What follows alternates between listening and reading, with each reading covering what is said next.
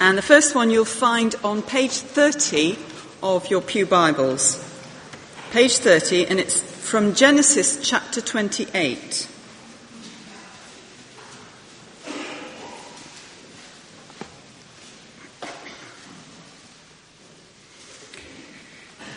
And beginning to read at verse 10. Jacob left Beersheba and set out for Haran. When he reached a certain place, he stopped for the night because the sun had set. Taking one of the stones there, he put it under his head and lay down to sleep. He had a dream in which he saw a stairway resting on the earth with its top reaching to heaven, and the angels of God were ascending and descending on it. There above it stood the Lord, and he said, I am the Lord, the God of your father Abraham and the God of Isaac. I will give you and your descendants the land on which you are lying. Your descendants will be like the dust of the earth, and you will spread out to the west and to the east, to the north and to the south. All peoples on earth will be blessed through you and your offspring. I am with you and will watch over you wherever you go, and I will bring you back to this land. I will not leave you until I have done what I have promised you. When Jacob awoke from his sleep, he thought, Surely the Lord is in this place, and I was not aware of it. He was afraid and said, how awesome is this place! This is none other than the house of God. This is the gate of heaven. Early the next morning, Jacob took the stone he had placed under his head and set it up as a pillar and poured oil on top of it. Now, our second reading is from Matthew's Gospel, chapter 2 and you'll find it on page 966.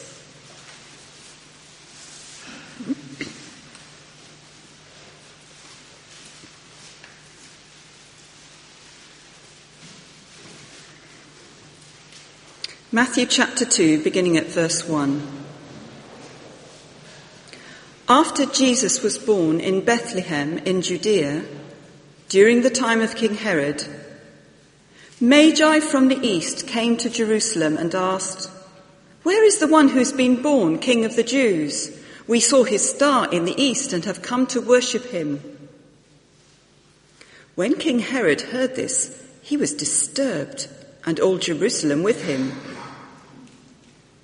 When he had called together all the people's chief priests and teachers of the law, he asked them where the Christ was to be born. In Bethlehem in Judea, they replied, for this is what the prophet has written. But you, Bethlehem, in the land of Judah, are by no means least among the rulers of Judah. For out of you will come a ruler who will be the shepherd of my people Israel. Then Herod called the Magi secretly and found out from them the exact time the star had appeared. He sent them to Bethlehem and said, Go and make a careful search for the child. As soon as you find him, report to me, so that I too may go and worship him. After they had heard the king, they went on their way, and the star they had seen in the east went ahead of them until it stopped over the place where the child was. When they saw the star, they were overjoyed. On coming to the house, they saw the child with his mother Mary, and they bowed down and worshipped him. Then they opened their treasures and presented him with gifts of gold and of incense and of myrrh. And having been warned in a dream not to go back to Herod, they returned to their country by another route. This is the word of the Lord. Thanks be to God.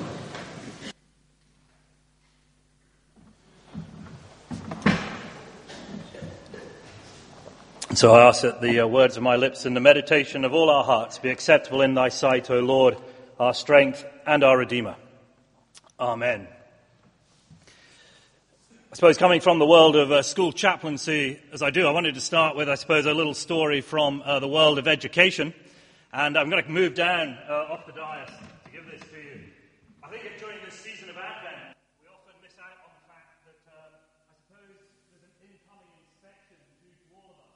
Because Advent also heralds the second coming and the time of judgment, something which is often, I think, left to one side when we explore the Advent story. But for those of us, and I, you know, who are involved in the world of education, there is always the fear and the threat of that next inspection, whether it's a pastoral inspection or an academic inspection.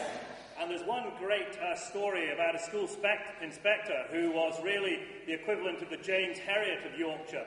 And if there are any teachers out there amongst you who are still looking for stocking fillers uh, in this last minute rush uh, to Christmas, I would suggest you go and discover the books of a man called Gervase Phinn. Because Gervase Phinn was probably the most uh,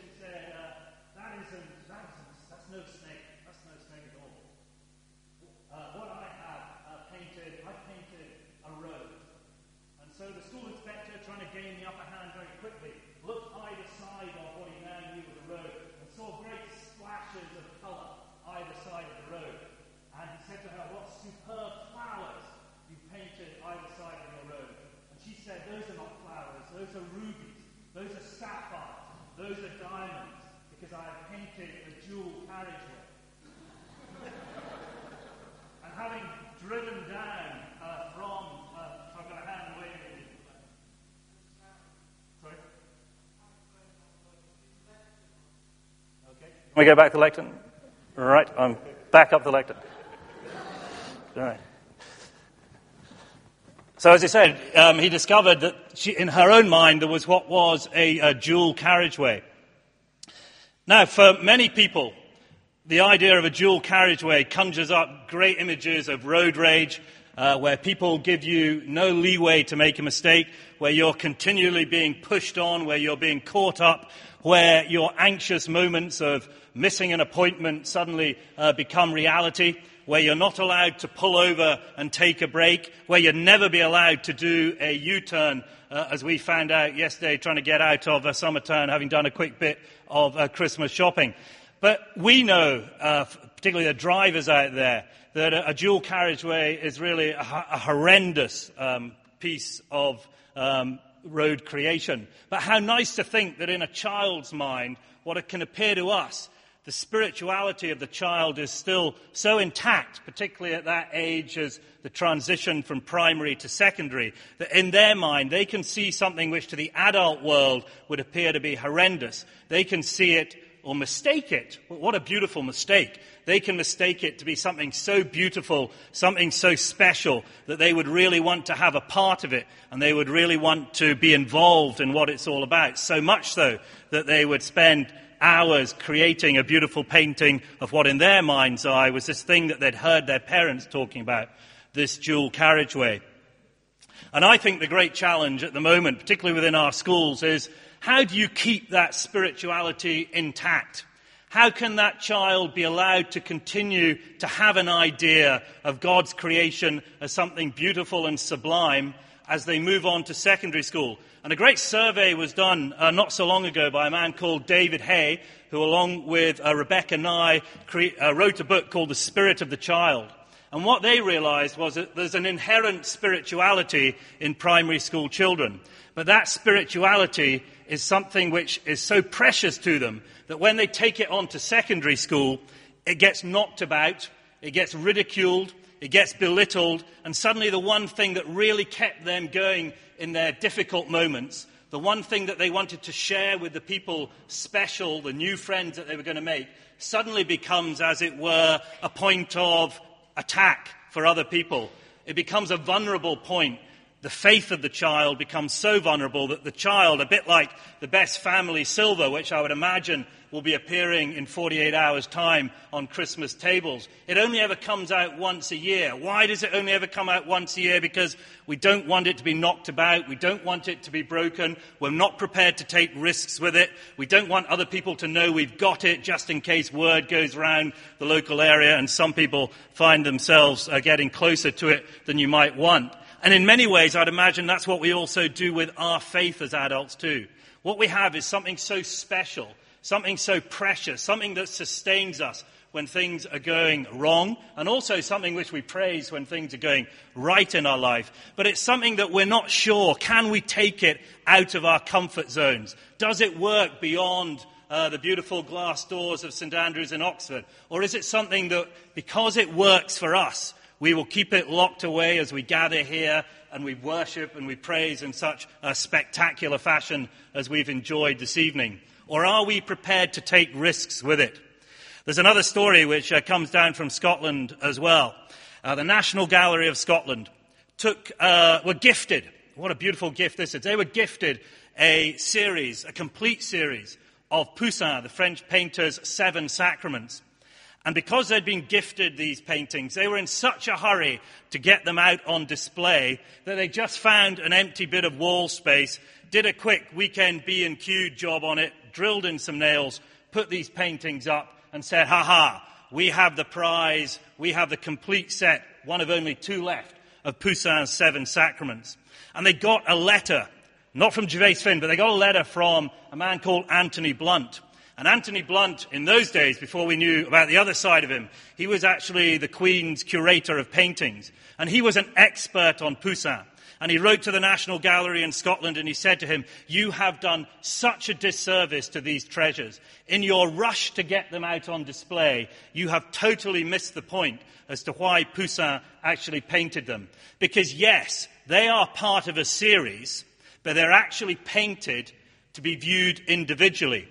And so, having been berated by Anthony Blunt, the National Gallery took the paintings down. They listened to his expert advice and they created an octagonal room in the Scottish uh, National Gallery uh, in, in Edinburgh.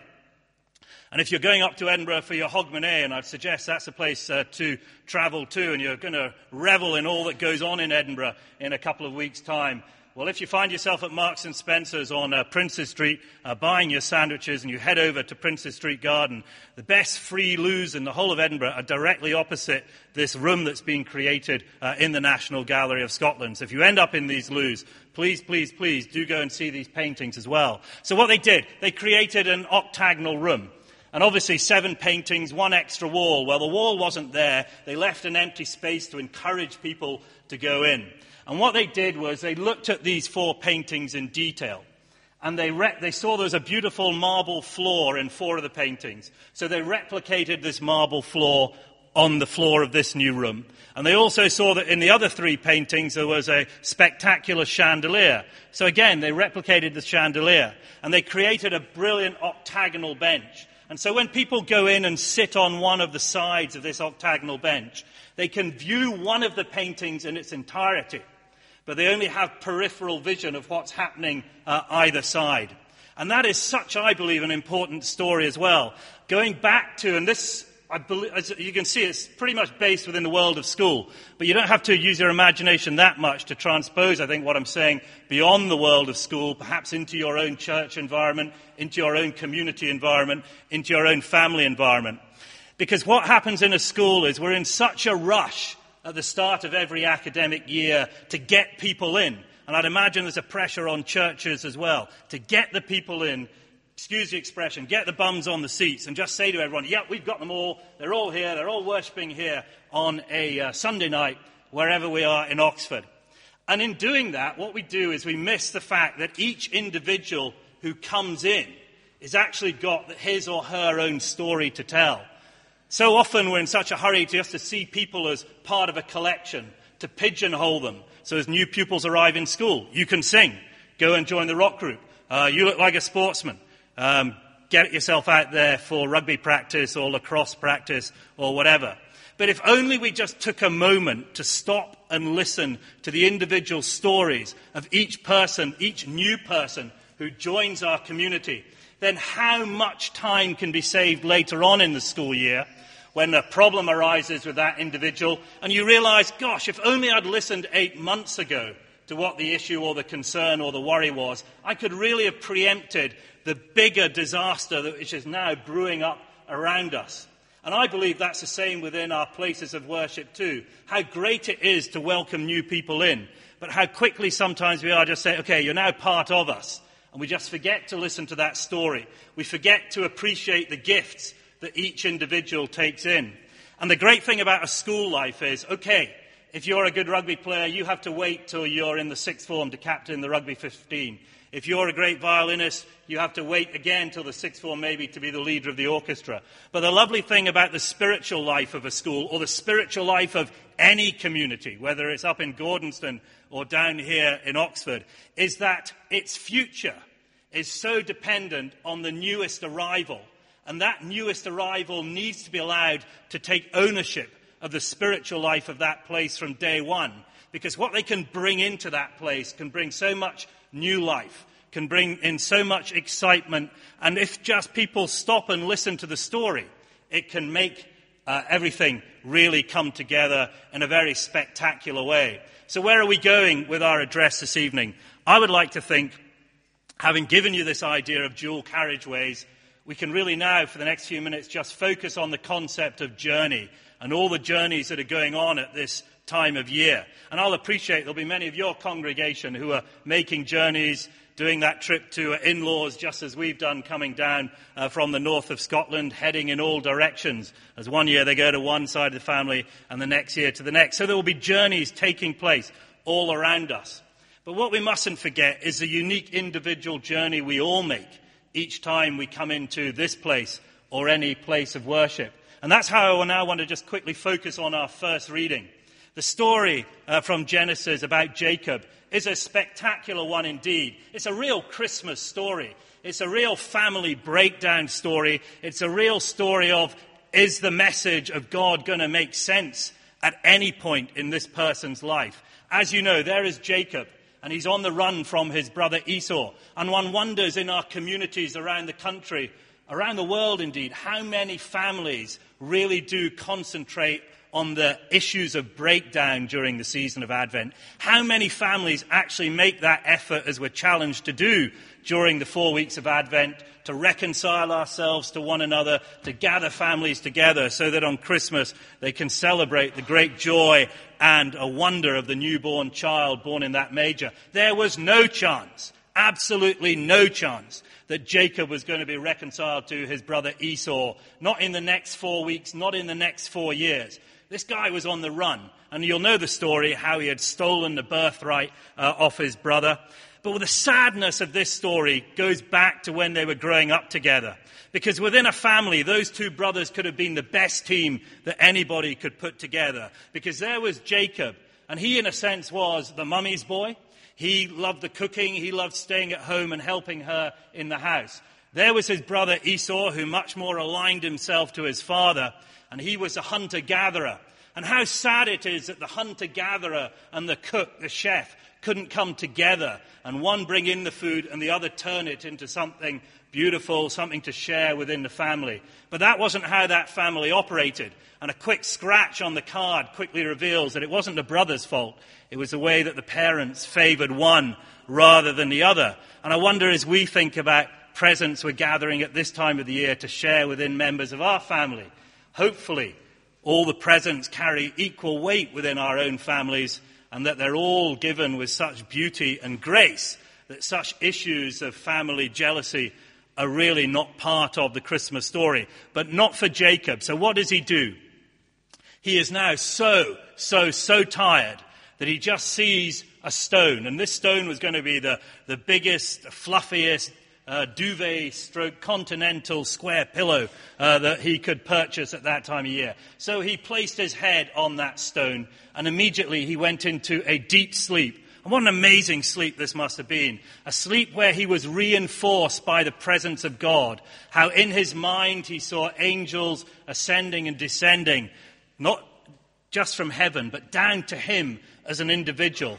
And so when he woke up in the morning, he had actually found, very briefly, he had actually found peace of mind.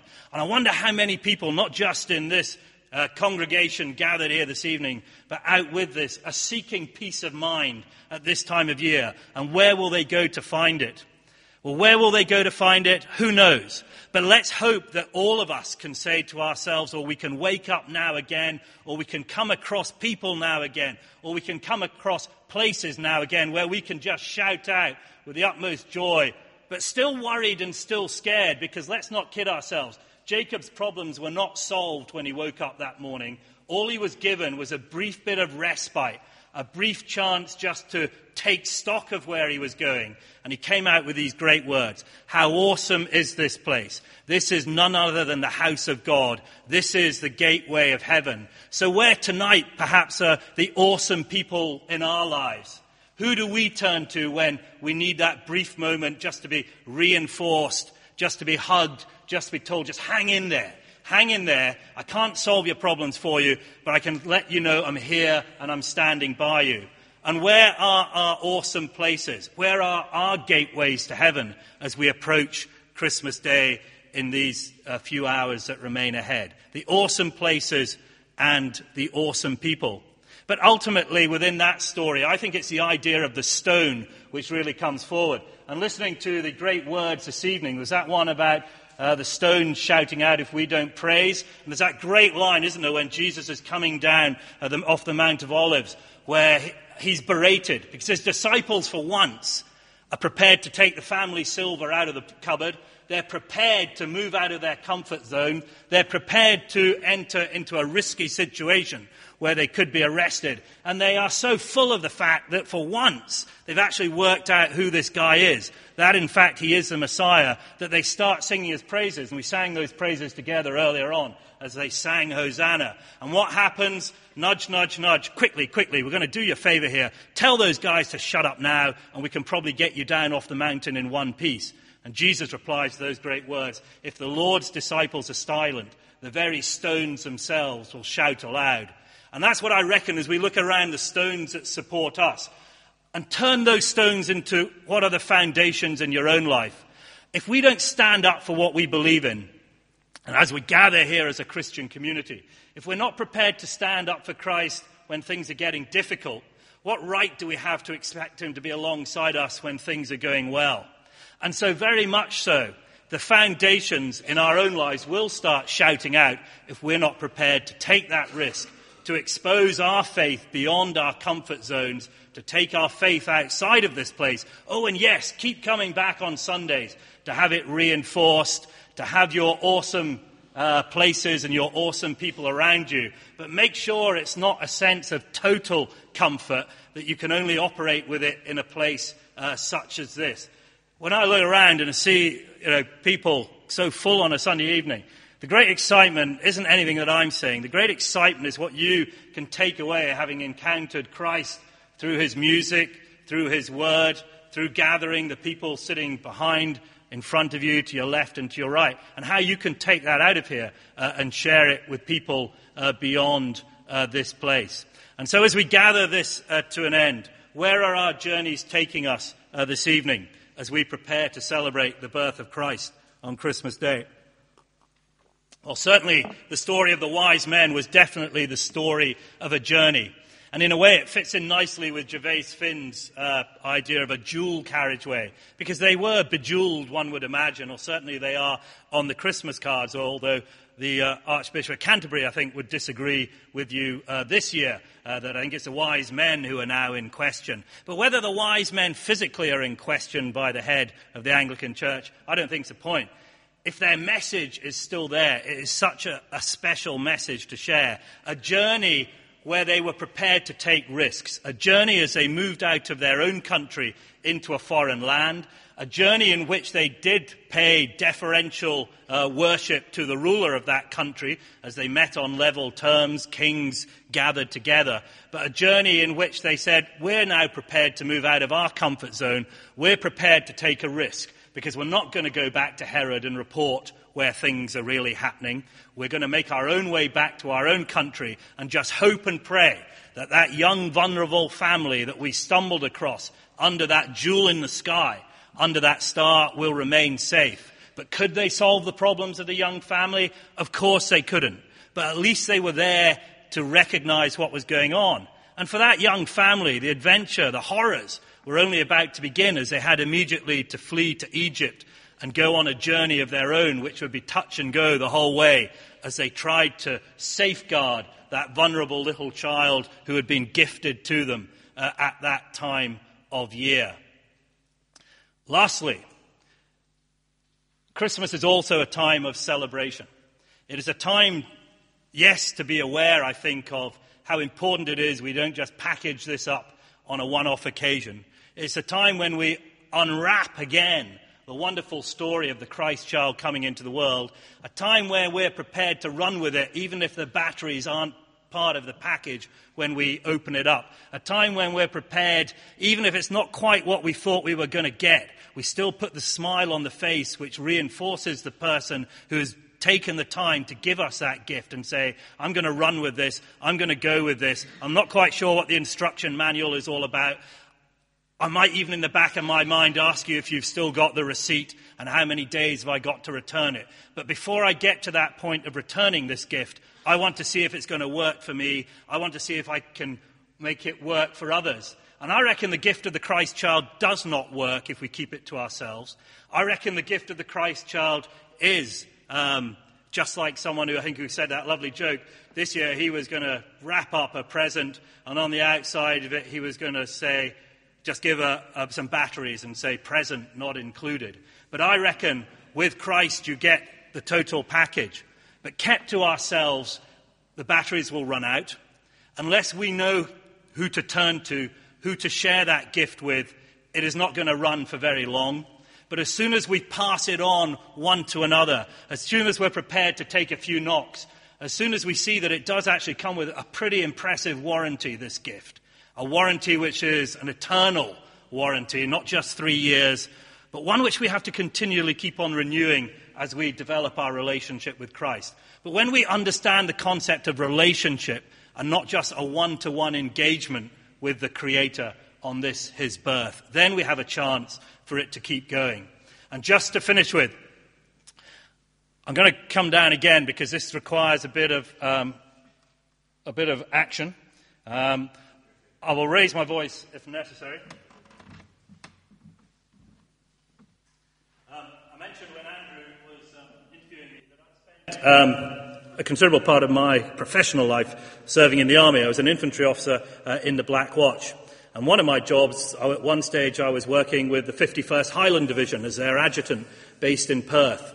And if you go round Scotland, particularly to where Gordonstoun is up in Moray, and if you turn right and drive down to places like Fochabers and Huntly on the way to Aberdeen, you will see the most incredible stones that really do cry out at you. These are the war memorials in that area. And if you turn left, you'll come across places like Forres and Nairn and Inverness, and you'll see war memorials to the Seaforth Highlanders, the Cameron Highlanders. Going towards um, Aberdeen, you'll come across the Gordon Highlanders. Head south towards Perth, you come across the Black Watch war memorials.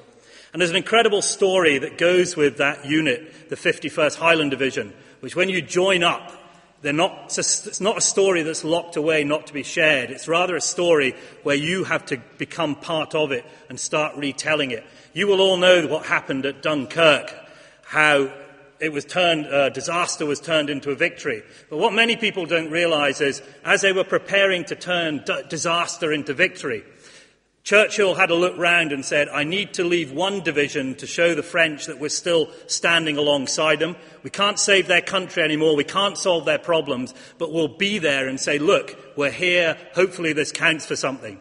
And so he decided that I will leave the Highland Division behind, the 51st Highland Division. And they were all told, a bit of a false promise, they were told if you hold the line and get everyone off that beach, then you'll have done a great job. And they did that. But they were also, I suppose, promised, if this was a Christmas present that came without the batteries, they were also promised that if you head down to St. Valery, we'll make sure there are some Royal Naval destroyers that will take you all home. By the time they got to St. Valery, no naval destroyers. Instead, they found a Rommel waiting for them who arrested them all, and many of them, those who survived, were taken off to prisoner of war camp. But when they were in prisoner of war camp, what they decided to do was to keep their spirits going.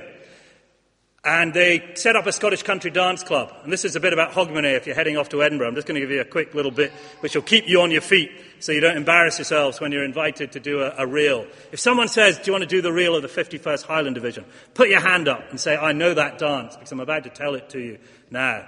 And in this dance, the first thing that these officers said was, We've lost so many good friends on the march from St. Valery to prisoner of war camp. We need to create a dance to remember them by. So they said, let's create a new reel. And in this reel, the first part of the dance, every time, and this is a good thing about this dance as well, if you can't find a partner, dance it with someone of the same sex. Because when it was first danced, it was danced by Highland officers. There were no women uh, available to dance it with at the time. So have no shame. Have no embarrassment if you have to ask someone of the same sex to dance this dance with you. But the lovely thing about this dance is every time you invite your partner to dance with someone else further down the line, you always introduce them by name during the course of the dance. And that's important because what is a welcome? A welcome only is good if it works more than once. And you got a, I got a lovely super welcome when I came in here this evening. And I'm sure you are great at welcoming people as they gather in here each time and reading your, uh, the, the notes about the church. It's all about welcome. But how good is your welcome or within a school setting? Eight weeks into an autumn term when everyone's getting tired, are you still prepared to make that effort to follow up that welcome just as well as you'd have done it on the first day of term or the first day of the Christian year. So this dance reminds us always have a powerful welcome, but make sure you can sustain that welcome beyond, as it were, its first contact. The next thing in the dance is they create half of a saltire, and you'll know the Scottish uh, flag. Here. is the saltire, okay? And so what they do as part of the dance is they create half of it. And it means that the dancing couple in the middle, as they're in the middle, they reach out to their left and to their right, and there's someone there to support them, someone there to balance them. Not really to solve any problems or issues or worries or concerns out, but just to say, grab my hand and I can get you through the next bit. I don't know if I can get you through the end of it, but just hold on tight. And really, within our communities too, any good church must be able to provide a good welcome, particularly at this time of year. But any good church should never leave anyone or hang them out on a cross to dry by themselves. Because what we need is when in our d- deepest, most desperate moments, a good worshipping community has people who will be there to support the people who have fallen down. Just to pick them up, not solve all their problems, not make any false promises, but just to say, I'm alongside you, here I am, and I can promise you that every time you do fall down, I will pick you up. And I, maybe I can't help you out beyond that, but I'll certainly put you in touch with somebody that, who can. And the very last bit of this dance, so far, is danced by four couples, so that's eight people in total.